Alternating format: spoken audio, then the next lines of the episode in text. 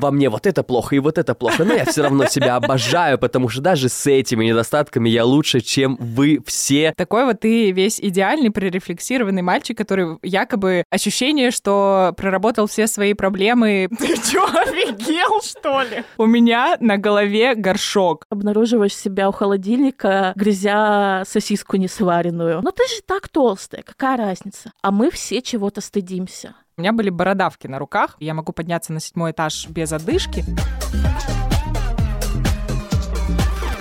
Привет! Это подкаст «Мне только спросить», в котором миллениалы разбираются в проблемах зумеров и пытаются помочь их решить. Меня зовут Вероника, я СММщица и журналистка. Меня зовут Костя, я организатор волонтерской деятельности. В этом сезоне мы попытаемся осознать, насколько мы взрослые, обсудим первую работу, новых друзей и экзамены. Ну а тема этого выпуска – как принимать себя. То, через что проходит или уже проходил каждый из нас. Постараемся понять, почему иногда бывает так трудно самому себя принять таким, какой ты есть, почему это важно и нормально ли вообще любить себя.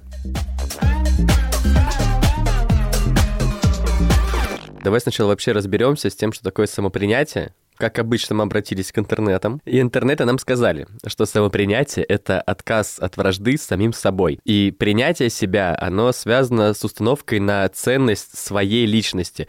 То есть самоуважение — это такой естественный эгоизм, который должен быть присущ каждому человеку. На самом деле это звучит очень сложно, потому что для меня принятие себя в том числе связано с самооценкой. Ну, то есть ты принимаешь себя, когда ты можешь сказать «да, мне все в себе нравится», либо «мне не нравится, но я готов с этим жить». А не когда я просыпаюсь с утра и думаю «господи, какой же я урод». И после этого иду, там, не знаю, крашусь, одеваюсь, и только после этого могу себя принять. То есть для тебя принятие и любовь к себе одно и то же. А для меня любовь к себе — это то, что у тебя вытекает впоследствии от принятия себя. Ты же можешь что-то принимать, но ты не обязан это любить. Принятие себя связано с нашими комплексами. У каждого из нас наверняка есть какие-то комплексы, поэтому когда мы говорим, что мы любим себя, равно ли это, что мы любим и все наши комплексы? Когда ты любишь себя, ты любишь все недостатки, которые в тебе да, есть. Да. Типа, да, у меня есть вот это, вот я знаю, что это плохо, но я в себе это полюблю. Для меня это разные вещи. То есть любовь к себе и излишний нарциссизм вообще-то это две полярно разные вещи. У нас почему-то считается, что вот слово эгоист, оно окрашено в какой-то невероятно мрачный оттенок, что быть эгоистом невероятно вообще плохо, и мы это воспринимаем только в этом ключе. Но при этом ведь есть какой-то здоровый эгоизм к самому себе, потому что то, о чем ты сказала, что во мне вот это плохо и вот это плохо, но я все равно себя обожаю, потому что даже с этими недостатками я лучше, чем вы все. Нормальная, здоровая любовь к себе связана с тем, что ты приняла свои недостатки, ты знаешь, что они у тебя есть, ты стараешься их улучшать, если ты считаешь, что их необходимо улучшать. Какие жесткие недостатки свои ты принял? По большей части изначально мы все с этим сталкиваемся. Самый яркий пример — это наша внешность. Мы чаще всего себя не принимаем именно из-за внешности. Нам кажется, что мы не так выглядим, мы не столько весим, у нас не идеальное лицо, я не знаю, и все, все остальное. Наверное, у меня такое тоже было, но, во-первых, это больше все-таки выражается у девочек, вы больше переживаете за свою внешность. Но это правда, в любом возрасте вы больше переживаете за свою внешность. Я могу бороду просто отрастить. Такой вот ты весь идеальный, прорефлексированный мальчик, который якобы ощущение, что проработал все свои проблемы, сходил к психотерапевту, на протяжении 10 лет с ним занимался, и все у меня классно нет, нет, и мне не шикарно. нужно ходить к психотерапевту. Вот, вот, вот это вот вся история. Нарцисс, здравствуйте. Еще раз, вот ты опять видишь, ты сама уводишь это, ты почему-то разделяешь, вообще не разделяешь. Для тебя нарциссизм и здоровая любовь к себе у тебя почему-то тождественные вещи. Нет, в том и дело, что нет. Я просто не считаю, что существуют люди, которые могут на 100% себя принять. А ты сейчас отвечаешь мне так, что складывается ощущение, что ты вот такой человек. Но я в это не верю. Так еще раз, принять и полюбить. Ну, типа, я не люблю все, что есть во мне. Раз мы заговорили о внешности, то я могу выглядеть лучше. Конечно, да, я, наверное, могу над собой работать. И у меня нет тела Чейнинга Татума. Вот Но это если очень обидно. зал- Конечно, мне бы хотелось ченнингом тату. Ну, прости, пожалуйста, но ты записываешь вести подкаст не с Ченнингом Татумом. Но, тем не менее, я могу идти в зал, заниматься и пытаться себе создать абсолютно вот это вот образ идеального тела. Хочу ли я это делать? Нет, я принял себя таким, какой я есть. Я стараюсь себя не запускать. Условно, после двух недель новогодних праздников, если ничего не делать и только жрать, то появляется пузан. И У тебя он и до этого был. он появляется большой. У меня есть есть мое комфортное состояние тела, которое я принял, что типа, окей, будет вот так, вот так меня устраивает. Ну, типа, смотри, это ты с утра просыпаешься, и зачем-то ты красишься и все равно красиво одеваешься. Ну, по-твоему, красиво. Ты чё, офигел, что ли? Ну, в смысле, что красота очень условная штука. Кто-то считает наоборот. Расскажу историю. Раз ты у нас человек, который себя полностью принял, я расскажу про историю, как я себя принимала. Короче, год назад, нет, даже больше года назад, я хотела сменить цвет волос. Я ходила с черным цветом волос, и мне очень хотелось что-нибудь другое. Красная я уже была, русая я уже была, даже с полузелеными волосами я тоже проходила. И решила, что фиолетовый отличный выбор. Нашла мастера, мастер мне все это на 8 марта сделал, мы с ней 6 часов сидели в салоне для того, чтобы вывести меня из черного цвета волос. И суть в том, что я ее попросила меня покрасить, она меня заодно и постригла, потому что сказала, что волосам очень плохо. Нужно отстричь энное количество длины. Я говорю, ну ладно, хорошо. И когда она первый раз меня покрасила, у меня был изумрудный цвет волос вместо фиолетового. И мы все это с ней смыли, и мы с ней смотрим на меня в зеркало и просто дико угораем. И я говорю, ладно, раз уж пошла такая пляска, давай ты мне еще и стрижку сделаешь. И в итоге она меня постригла, и это была самая короткая стрижка из всех за всю мою жизнь. Она сделала все это на свое усмотрение, уложила, как бы все ок. Мне было максимально необычно, но я это восприняла нормально. Ну, мы покрасили меня еще раз, был фиолетовый цвет, все, все нормально. Когда ты идешь краситься, ты все равно как бы накрашен, у тебя есть брови, там, ресницы у меня нарощенные, например, ты уложен, все красиво. Утром на следующий день, 9 марта, я просыпаюсь, смотрю на себя и понимаю, что это жопа. Ну, то есть мне это не нравится от слова совсем. У меня есть переписка с молодым человеком, где я, есть фотка меня в зеркале, и фотка, где я, и вместо прически у меня горшок. И я ему, я скидываю вот эти два варианта и говорю, у меня на голове горшок. Что делать? Я себе не нравлюсь. То есть я понимаю, что у меня дикое отторжение просто всей этой истории. Я прям рыдала. То есть я сидела и плакала, и думала, господи, зачем я вообще это сделала? И мне было так обидно. И в итоге я решила, что надо что-то, наверное, с этим сделать. Я, значит, уложилась, накрасилась, и устроила себе фотосет. Выложила это все в сторис. Куча подписчиков написала мне про то, что да тебе так идет, ты чего, ты гонишь, бла-бла-бла, вот эту всю историю. И именно фотосет и тот факт того, что я смогла посмотреть на себя новую, мне помог. Вопрос в том, что правда, ну девочки больше переживают за своей внешности. Но это же правда так. Но я тоже неудачно стригся, когда ты выходишь из барбершопа, у тебя был другой мастер такой, сделали фигово. Ну ладно, через две недели все отрастет. Ну, то есть я не буду, наверное, переживать поэтому так сильно, но это не потому, что, не знаю, я себя так люблю, что типа, да, мне и так идет. Да нет, я вижу, что, ну, объективно, это хуже, чем я бы хотел. Но с другой стороны, я понимаю, что, ну, это в данный момент, наверное, в подростковом возрасте ты переживаешь за это гораздо сильнее. В школе, прикинь, ты приходишь... Вот, я помню, у меня был случай на летних каникулах, последняя неделя летних каникул, я разбил себе голову. Я бежал и дома головой вошел в тумбочку, в угол тумбочки.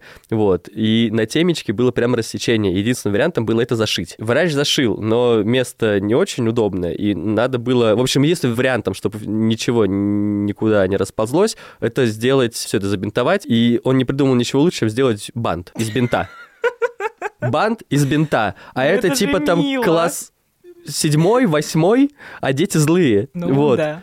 Ну, то есть объективность, и это было прям стрёмно. То есть ты смотришь, она тебе, блин, у тебя на голове бант. Да, ну, типа, конечно, я переживал за этот момент, то, что, так ну... ты загонялся, потому что мальчикам нельзя бантики. Давай честно, мы знаем, какая будет реакция, да, и реакция, естественно, была смехом. С другой стороны, что у меня, слава богу, были хорошие одноклассники, естественно, все посмеялись, потому что, ну, объективно, это смешно, над этим можно пошутить. Но никто, слава богу, не устраивал из этого какое-то, не знаю, там, гнобление или еще что-то. Все пошутили, я тоже пошутил, все довольно самое самоиронично, но просто потому, что мы с ними так общались. Но я не знаю, какова была бы моя реакция, если бы меня окружали другие люди. То есть, если бы это были, условно, более злые и более глупые люди, я бы переживал гораздо больше. Возможно, это вылилось бы там в какие-то следующие комплексы, еще что-то.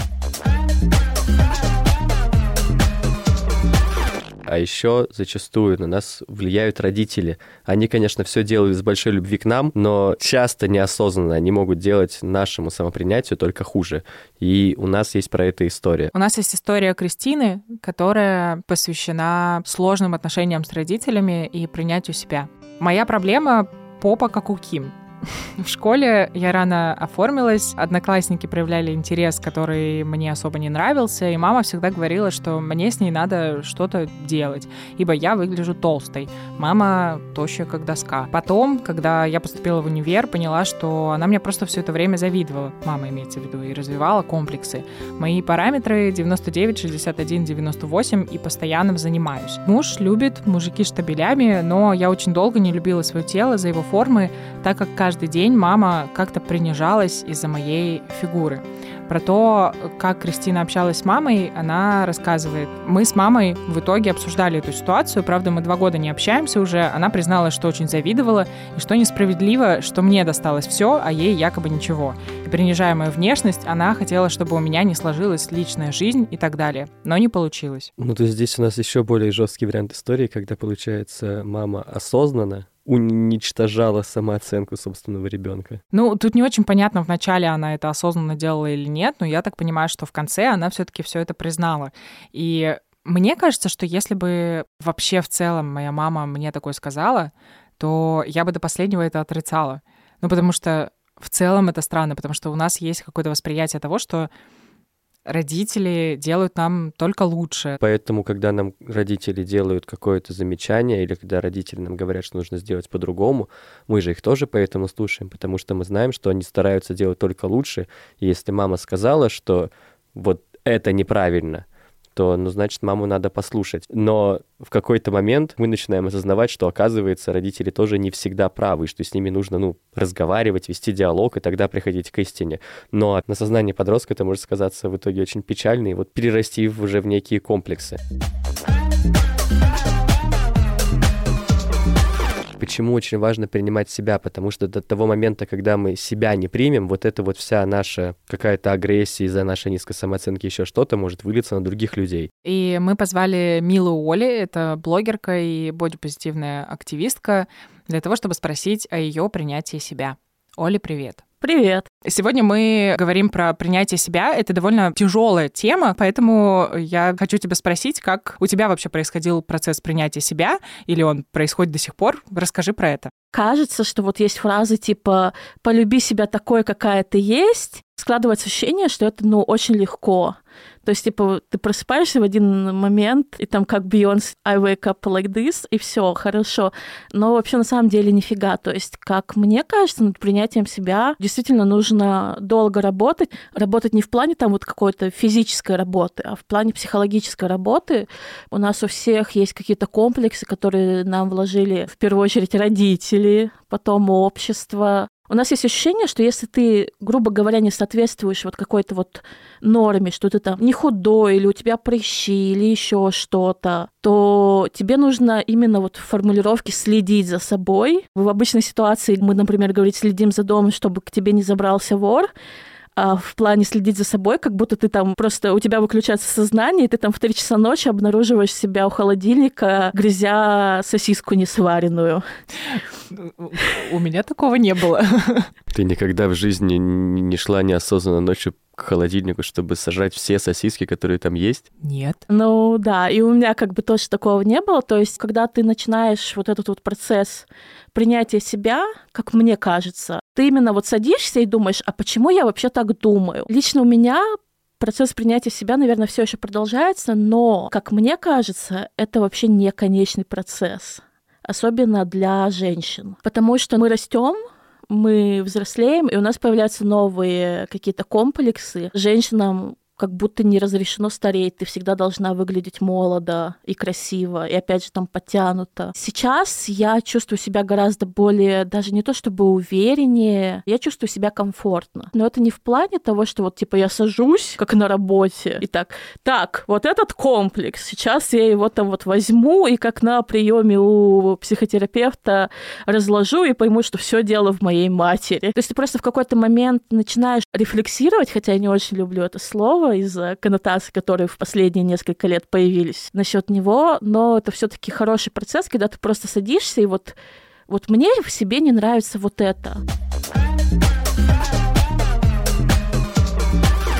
Для меня принятие себя — это вот реально какая-то лестница, не перекладочная, а со ступеньками. Идешь по ней, иногда ты можешь сделать шаг назад. И в какой-то момент, когда ты уже на середине, ты так а, ну вообще-то уже норм, ну типа у меня там и ноги уже подкачались, мне не так э, тяжело идти уже по этой лестнице. Вообще, я думаю, нужно сказать для наших слушателей, так как они меня не видят, я довольно полный человек, и у меня депрессия. И, например, сейчас э, я столкнулась с тем, что на предыдущих антидепрессантах я набрала 20 килограмм еще. То есть для меня это не было настолько визуально понятно, но я чувствовала, что я вышла за пределы своего комфортного веса, в котором я находилась лет пять. И я сидела и думала, ну блин, я вот столько лет пишу вот как бы про полноту, про бодипозитив, про принятие себя. То есть как я могу, типа, вот оказаться в той ситуации, когда вроде это не должно для меня быть проблемой, ну, со стороны как бы общества, что как бы, ну ты же так толстая, какая разница? Но при этом я понимаю, что я хочу все таки сбросить эти 20 килограмм, потому что мне в них некомфортно. И я понимаю, что вот я на этой своей воображаемой лестнице сделала как будто бы несколько шагов назад, потому что я понимаю, что у меня, ну, появились новые проблемы, новые какие-то комплексы, которые, как мне казалось, я уже от них избавилась, грубо говоря. Как вообще понять, когда это нужно тебе, а когда это нужно обществу? Потому что, ну вот, например, абсолютно, наверное, большинство из всех нас так или иначе переживали по поводу какой-либо особенности в своем внешнем виде. Мои знакомые девочки, практически все, сколько бы они ни весили, от 40 до 140, каждая из них считает, что она весит больше, чем надо. Как понять, когда ты действительно весишь уже для себя, потому что тебе некомфортно в этом весе, или же все-таки это общество? Ты очень хорошо сказал, что очень сложно понять, где общество, а где мы, потому что мы живем в обществе. Это действительно очень сложно понять, потому что нас с детства приучают там через рекламу, через сериалы, которые мы смотрим, через э, видео на YouTube, какой-то определенной норме. Мы живем при капитализме, а капитализму выгоден стыд, потому что если ты стыдишься, тебе можно что-то продать. А мы все чего-то стыдимся реклама вот как раз учит, что вот типа у тебя не должно быть этого, не должно быть этого. Если у тебя это есть, значит тебе это нужно исправить, а значит там сходи в зал, а еще лучше, чтобы у тебя был отдельный фитнес-тренер. Вот тебе там 10 фитнес-тренеров в Инстаграме, которые про все про это пишут, и у которого можно купить гайд, курс, еще что-то. Мне кажется, вот важно еще вот этот вот момент, который ты сказал, что вот хочется до какого-то идеала дойти, но идеала не существует. И вот эта вот точка, которая мне в какой-то момент очень сильно помогла. Лично я всегда была полной с детства, и у меня была инвалидность, и я очень много раз лежала в больницах, пила очень много таблеток, и именно таблетки посадили мне обмен веществ, и после этого я начала уже более активно набирать вес. И вот есть просто вот такой вот хейтерский аргумент, что, ну, ты просто ленивая. Ой, это на самом деле меня безумно бесит. Это то же самое, что люди пишут про прыщи. Знаешь, я листаю ТикТок, и люди такие, да. ну ты же можешь просто купить уходовые средства, и все пройдет. Но это так же глупо, как вот ты выше меня, это я просто ленивый, что мне было впадло расти дальше. Ты знаешь, есть мем у страдающего средневековья, типа девки, она любит высоких, и там, короче, это пытки.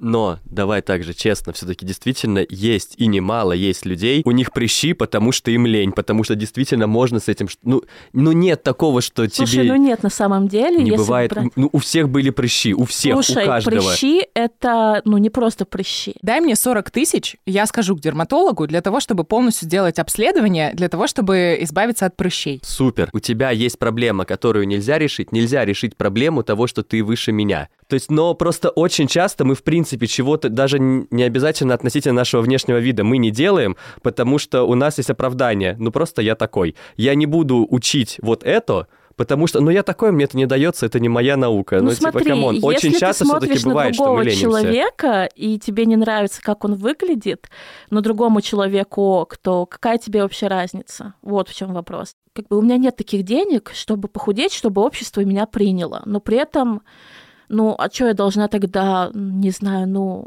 сидеть как бы дома, никому не показываться, потому что люди скажут там, фу, ты же руха с какой-то странной кожей, мы не хотим тебя видеть. Как бы, ну, я хочу жить свою жизнь, и эта жизнь у меня одна.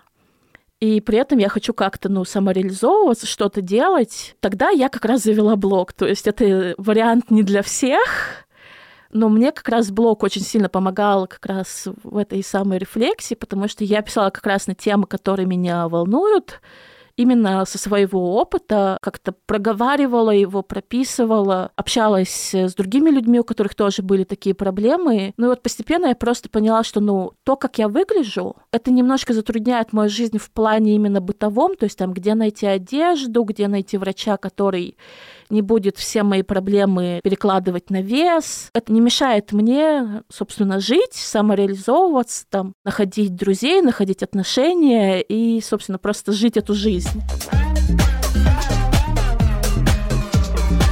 Мне вообще кажется, что тут довольно важная тема, которую я придерживаюсь. Я знаю, что у меня тоже есть комплексы, и я тоже периодически, вот после новогодних праздников, например, я могу встать на весы и такая, блин, плюс три, что делать? Но я, как правило, такой человек, типа, ну, плюс три, плюс три, ладно, окей. Но я понимаю, что э, есть огромное количество людей, у которых есть свои комплексы, и при этом они эти комплексы перекладывают на других людей. И я придерживаюсь мнения о том, что ты можешь гнобить себя сколько хочешь. Как бы это плохо, да, тебе нужно работать с психологом, но не нужно за это гнобить других людей. Не трогай их внешность, зачем ты это делаешь. И это очень сложно, и я, на самом деле, проходила через это, ну, то есть я пришла к этому там несколько лет назад. Я сейчас сейчас нормально воспринимаю любых людей. Ну, но когда-то ты смотрела но когда-то, ну, блин, да, как а она как... там смеет так одеться. Да, да, а когда-то я смотрела на это и думала, как она могла себе позволить это делать? Ну, то есть мизогиния вошла в чат, здравствуйте. То есть, мне кажется, тут важная мысль, если мы хотим поменять как-то свое восприятие всей этой истории, то важно ловить себя, да, на этом моменте, да.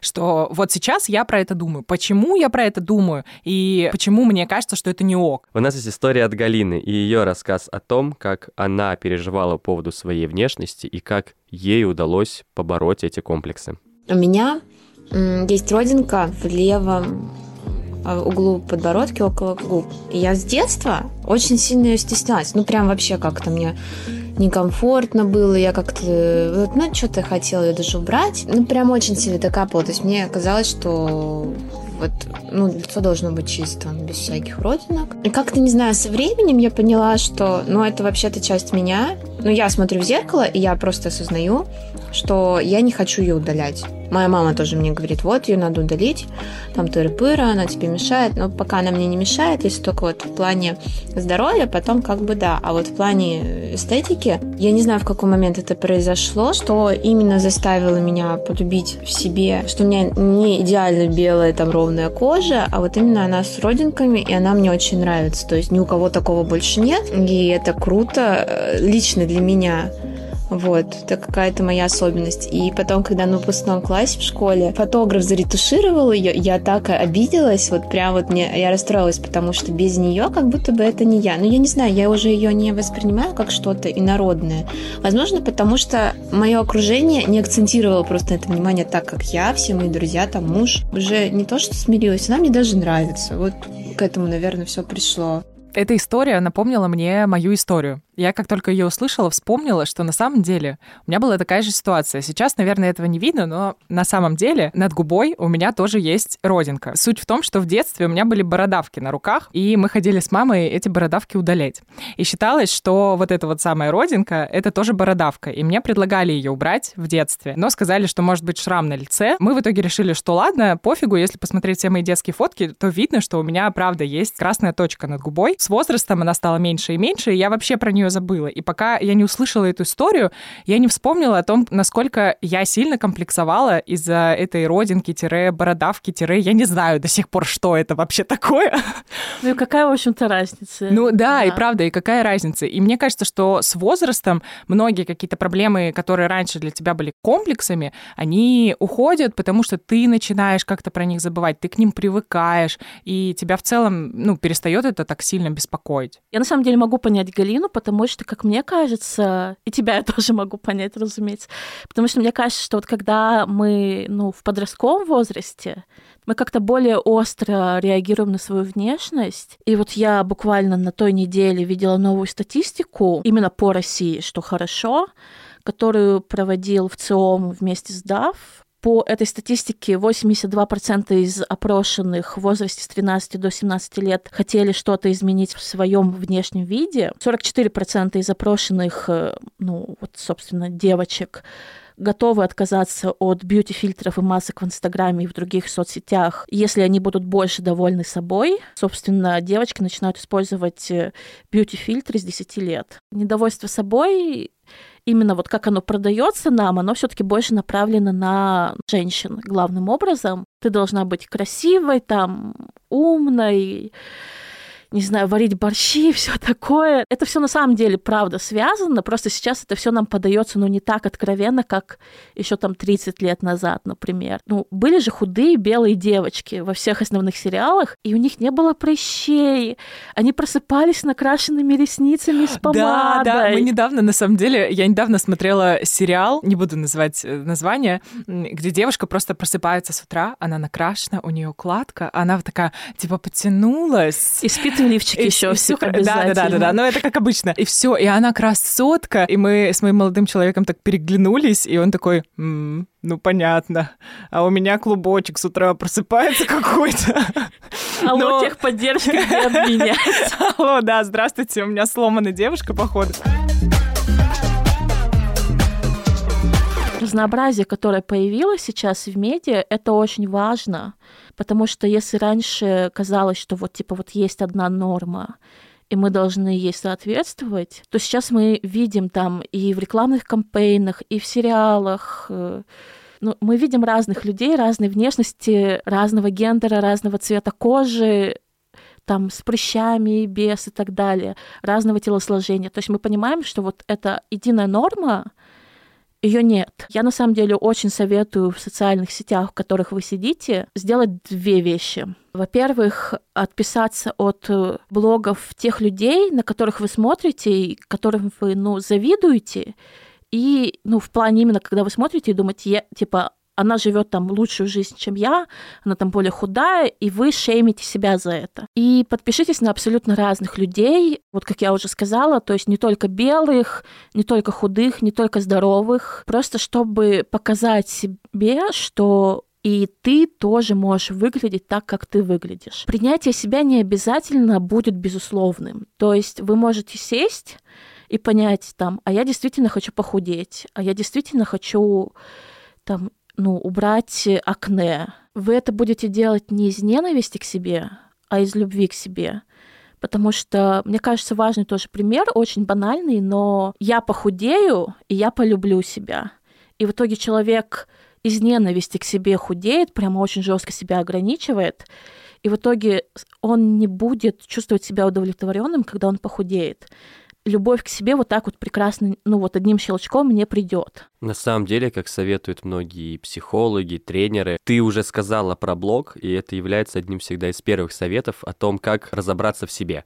То есть, по сути, когда ты что-то пишешь, не знаю, можно вести дневник, можно писать блог, но ты так или иначе просто структурируешь свои мысли. Получается, дальше мы также определяем свои ценности, определяем свои приоритеты, то, о чем ты говорила, мы понимаем, какая у нас есть изначально материальная поддержка, например, материальная, эмоциональная, еще что-то. Исходя из этого, можем определить приоритеты.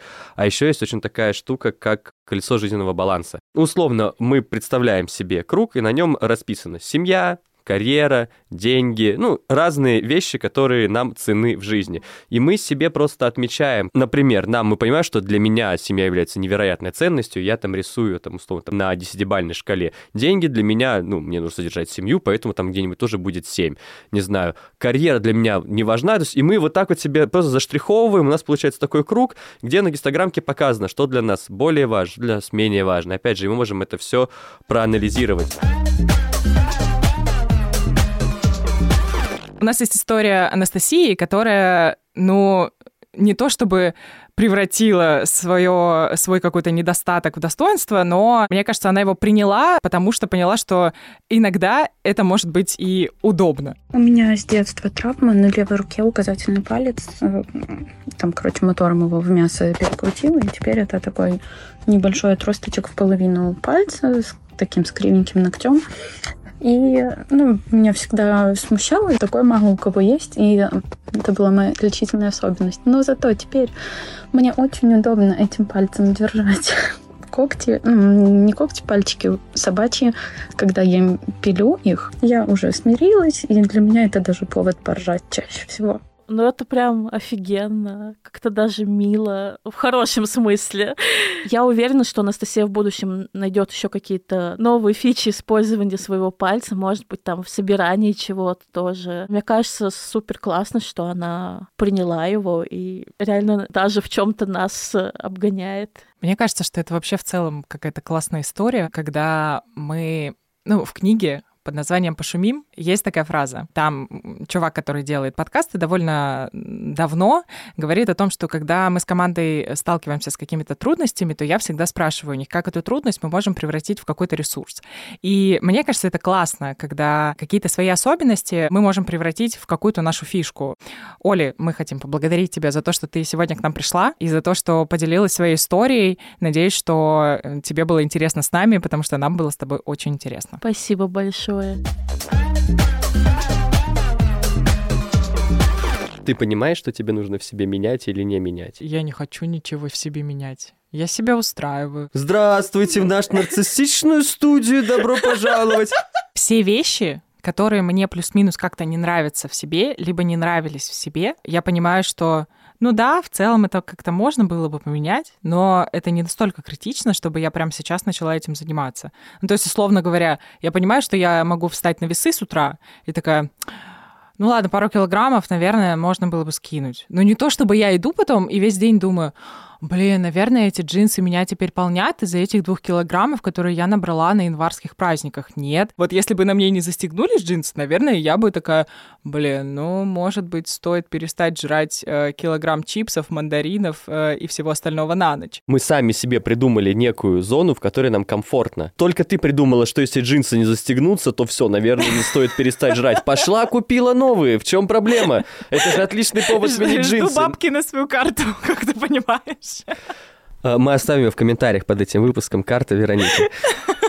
Мне на новые джинсы, хотя я в старые тоже влажу. Мы понимаем себя тогда, когда мы готовы сами себе очертить вот эти вот границы, что если мы из них выйдем, то мы начнем работать, чтобы что-то изменить, а пока мы в них находимся, то мы не будем себя за что-то гнобить. Ты не будешь себя гнобить за лишние 2 килограмма до тех пор, пока на тебе сходятся джинсы.